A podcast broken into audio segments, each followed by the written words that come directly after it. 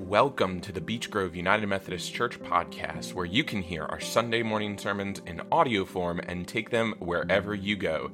This is the third week of Lent and the third week of our series, Giving It Up, where we are talking about some of these less tangible ideas of things that we can give up to help us in this Lenten season as we journey closer to God and as we journey towards the cross. A reminder that our services are available in their entirety on our YouTube channel, which is linked in the podcast notes. We would love it if you would subscribe to the podcast so that new sermons come into your feed as soon as they are available. You can subscribe using your favorite podcast listening app. And lastly, find us on Facebook and Instagram to follow along with all the fun things happening at Beech Grove, whether you live in Suffolk, Virginia or not. We hope you enjoy this week's message, and please don't forget to share it with others. Our scripture lesson today comes from the Gospel of John, chapter 4, verses 7 through 30. A Samaritan woman came to draw water, and Jesus said to her, Give me a drink. His disciples had gone to the city to buy food. The Samaritan woman said to him, How is it that you, a Jew, ask a drink of me, a, a woman of Samaria? Jews did not share things in common with Samaritans. Jesus answered her, If you knew the gift of God and who it is that is saying to you, Give me a drink, you would have asked him, and he would have given you living water. The woman said to him, Sir, you have no bucket, and the well is deep. Where do you get that living water? Are you greater than our ancestor Jacob, who gave us the well, and with his sons and his flocks drank from it? Jesus said to her, Everyone who drinks of this water will be thirsty again. But those who drink of the water that I will give them will never be thirsty. The water that I will give will become in them a spring of water, gushing up to eternal life. The woman said to him, Sir, give me this water so that I may never be thirsty or have to keep coming here to draw water. Jesus said to her, Go, call your husband and come back. The woman answered him, I have no husband. Jesus said to her, You are right in saying, I have no husband. For you have had five husbands, and the one you have now is not your husband. What you have said is true.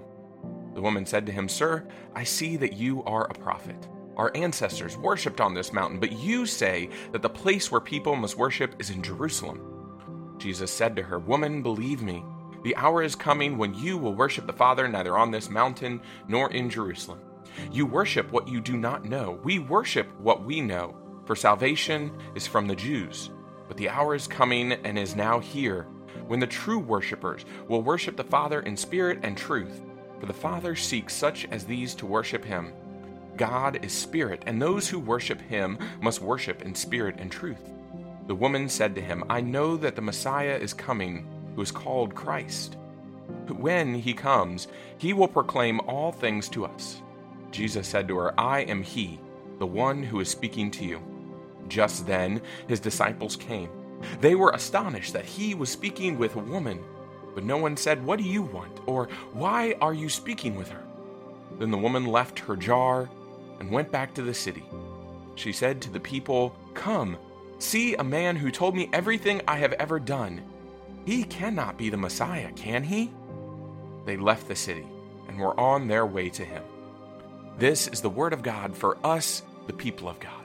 Thanks be to God. Amen.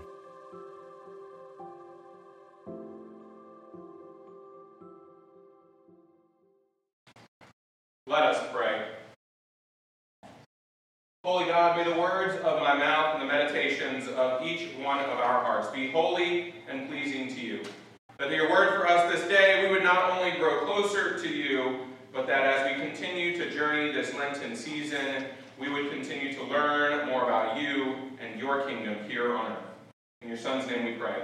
Amen.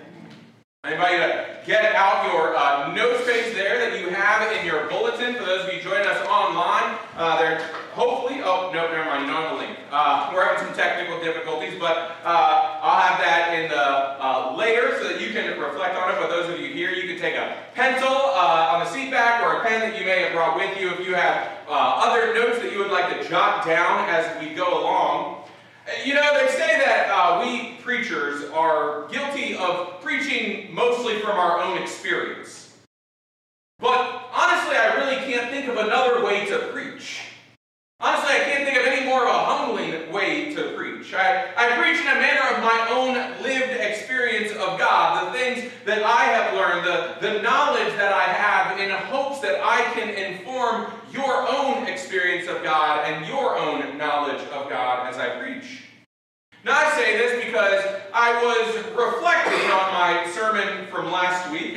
preparation for this week's message. Last week, we talked about giving up of expectations. And, and this week, we're talking about giving up superiority.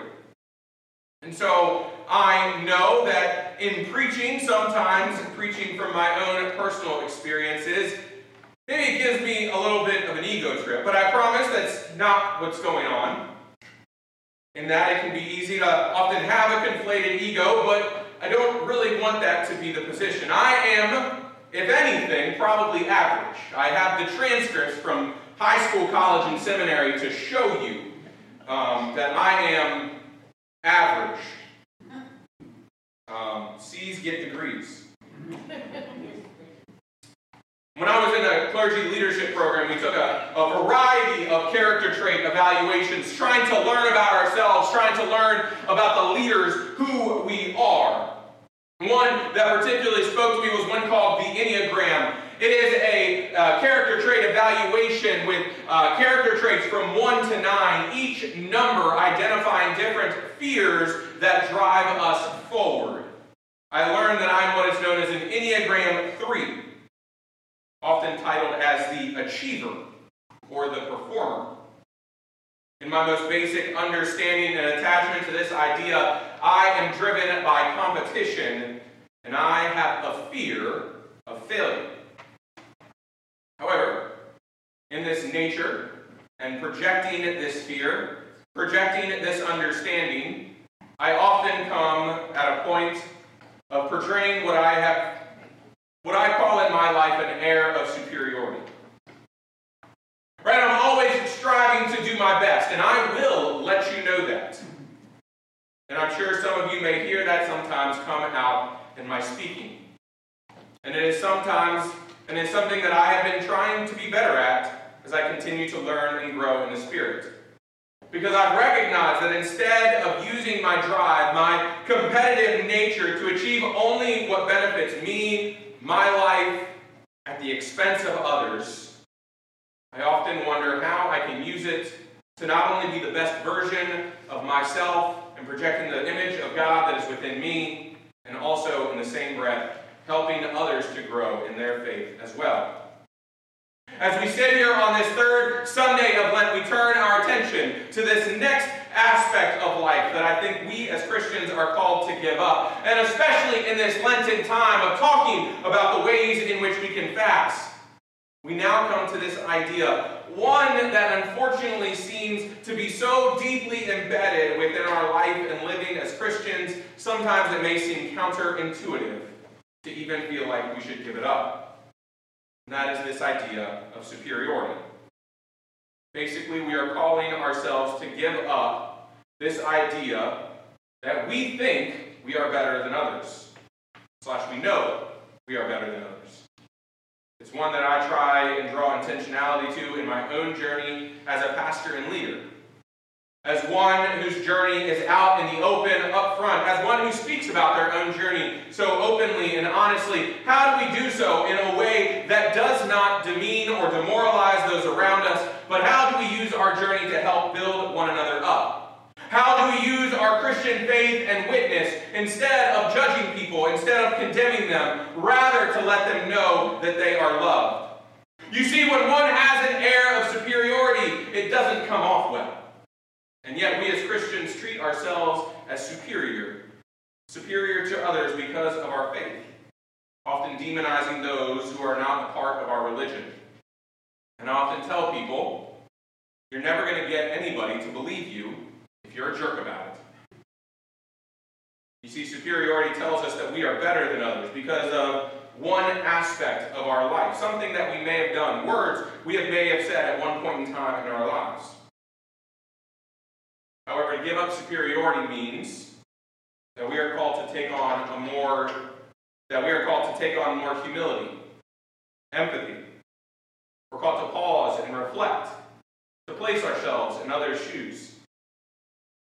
It does not get rid of that competitive drive, but it focuses on that nature to push us forward with creation and not in spite of it or at the mercy of others within it.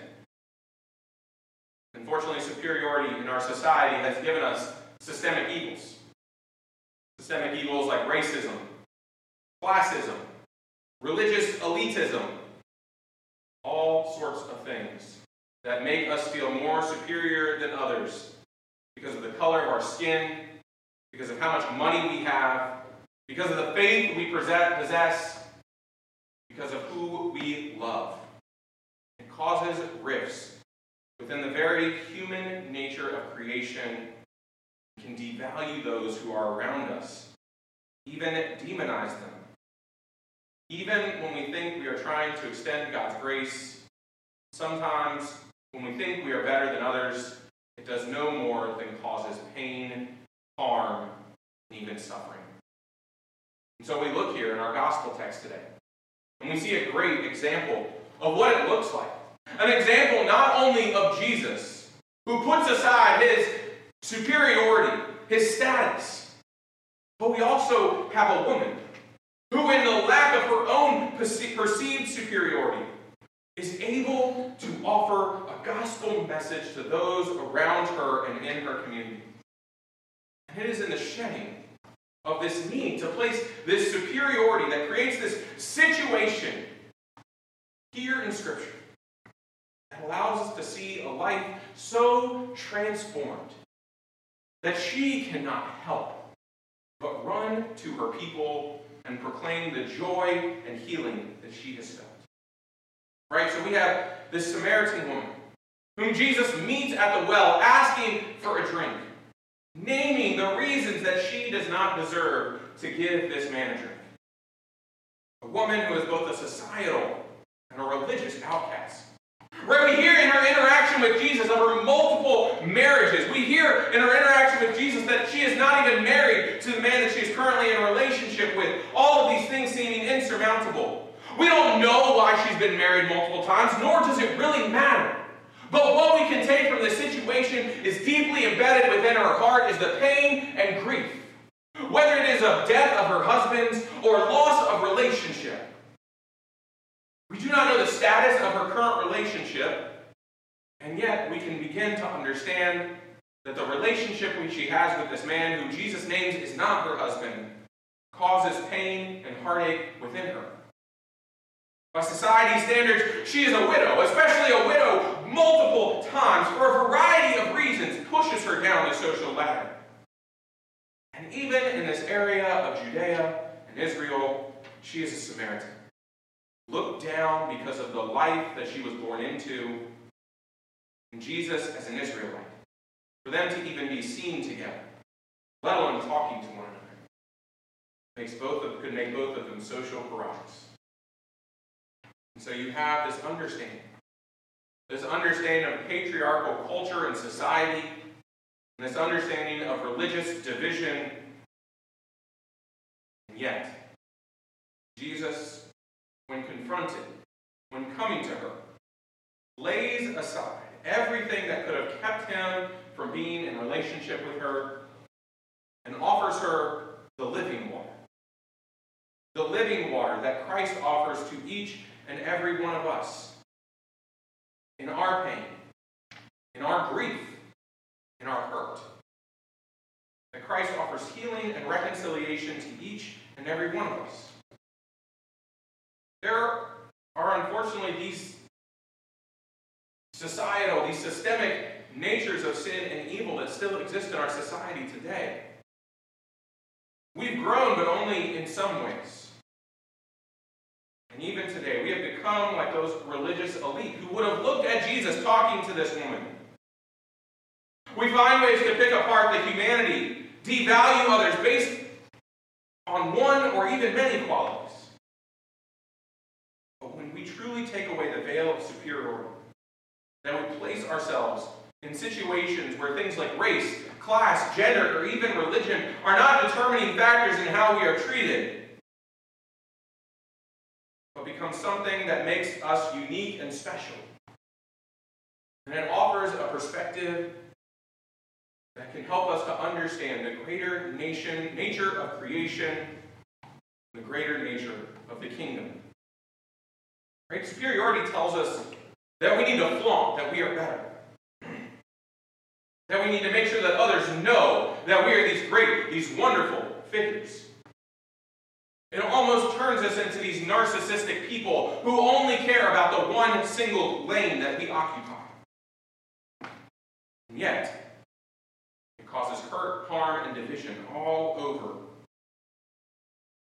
Both in our relationship with society and even can come to cause a toxic relationship in our own journey of growth as well.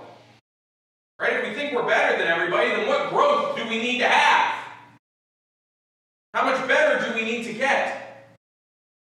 I was an athlete in high school. When I say athlete, I say athlete because I played many sports. And I tried to be the best at all of them, only again to realize that I am average. And so when I was a sophomore in high school, I, I went out for the cross country team. It's the first time I was ever on a, a running team in high school or middle school, and I decided that I would go out for cross country to help get me in shape for soccer because I needed more stamina to stand in goal. I don't know. Like, I just wanted another sport. I wanted as many pins on my letter as I could get. And I remember joining the cross country team, and I'm like, all right, I've been doing this for a while. I've been running since I was like six months old. Here we go. We got to that first practice, coach is like, all right, go and run three miles. I'm like, okay, I got this. So we all go out. We go out, I go out with the big boys, with the fastest of the fast on our team. And about half a mile in, I'm huffing and puffing. Extended beyond my capabilities. Boy, howdy, did that give me a big ego check. In fact, running to this day, gives me a big ego check. It makes me realize running is about what I can accomplish, not what I can accomplish in spite of others. Running has taught me that I don't need to be the best runner in the field. It's nice. Get cool little trophies. But I just need to be the best version myself while running. And in that, it's taught me how to be a coach for runners. I recognize how I've grown as a runner, and in that I find ways that I can help others grow to become the best runner they can be. And it's this mindset that I try and bring into my pastoral leadership as well, especially in going through this visioning process here with this church. We don't need to be the best. In fact, we can't. We don't need to project this air of superiority we don't need to shame others just because they aren't here, they aren't with us, they aren't doing things. We need to be who God created us to be. Use our passion to drive and to help push forward the nature in which we ourselves can grow, in which we can help others grow as well. Look at how Jesus humbles himself in this manner. He offers the Spirit and witness to the Samaritan woman. Jesus offers healing from her past abuses. He doesn't judge, he doesn't condemn. He doesn't even ask what they are. And, and, and Jesus knows because he knows that she's been married all of these times. And Jesus throws away the social conventions of the day that would have prevented this interaction, that would have prevented him from healing and witnessing to her. Instead, offers her empathy, healing, the hope of a promised resurrection. Jesus offers her living water because there is nothing that makes someone better. Because the living water is for all creation to receive. If that's the case, then who are we? If not even Jesus limits who receives living water, then who are we to restrict it? Who are, think, who are we to think that because we have received it, that others are not able to? Or that others are less than because they haven't? I look at stories like this and I, I wonder where this witness has gone Wonder how we've lost it over time and looking at this ideal of reclaiming this vision to grow deep our relationship with God, to ground our relationship with God. We want to connect with our community, if we want to strengthen our community, both inside and outside the walls of this building, I think the nature of superiority especially the nature in which it's become attached to this church, just becomes another example of society seeing hypocrisy within the church. This bad light that others have come to see. So, this Lenten season, let us begin to imagine what it may look like to give up this feeling that, that we need to feel superior over others, that we need to think we are better than others because we are a certain way, because we said the right words, because we sit in these pews. Jesus reaches out and calls and loves all people. We see instances of this not just here in John 4, but all over, all throughout the Gospels. We see God's love and grace. We see the inherent message of the gospel right here. So we reflect on those things that may that we may think make us superior. What do we do that puts someone down? Whether it's intentional or unintentional. And in this case, we're reminded that even the language we use is an important communicator. The words we use can hurt or heal. they can draw people in or push them away. And unfortunately, even sometimes language meant to be used for care can often cause harm. We must be intentional in reflecting. We share the gospel not as a better alternative or an argument to save folks from hell, Rather than we offer them the story of a God who loves them unconditionally, especially amid the hurt and pain that exists, the salvation that Jesus offers from that pain.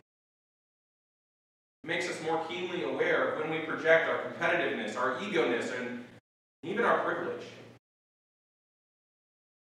Maybe recognizing the sins and evils across creation and working to find healing in the midst of harm and suffering. Our witness of empathy and humility, they place us in the shoes of those in our community. They help us to know to understand their hurts and pains. I would say that the reason the Samaritan woman is so transformed by Jesus' witness is because he speaks to her in this way. He offers this nature of empathy and humility. Yes, Jesus knows and understands who he is. Jesus knows that he is an Israelite. He knows that he is a Jew. He knows that he is the Messiah, the Son of God. yet, he does not use it as a manner, as a manner to put this woman down. Rather, he offers her grace and reconciliation in the name of God the Father. Meets her where she is and offers a holistic manner of healing from her past pains, even her own cultural oppression when we do the same. When we seek to give up our own superiority, begin to offer our own manners of healing and reconciliation, we begin to move past the society's hurts and pains. And so, what nature of superiority do you need to give up? How can humility and empathy bring to better bring better healing and reconciliation with a creation that is broken? How can we offer it? Offer that living water of Christ to any and all persons. Because when we give up this ideal that we are better than others for, for any reason, we begin to strengthen not only our own relationship with the kingdom, but hopefully we help to heal the relationship of creation that others have with God as well. Amen.